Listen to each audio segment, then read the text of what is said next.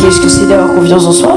Bah, je pense qu'avoir confiance en soi, c'est savoir reconnaître ses qualités, savoir reconnaître ses défauts et savoir euh, bah, transformer en quelque sorte ses défauts en qualité aussi. Pas forcément les transformer, mais les mettre en valeur.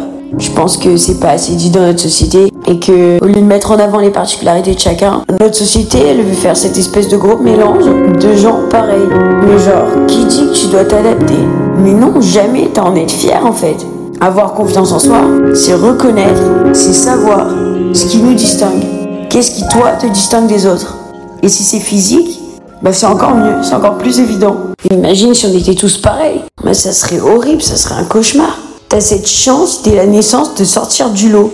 T'as quelque chose en toi qui te rend unique.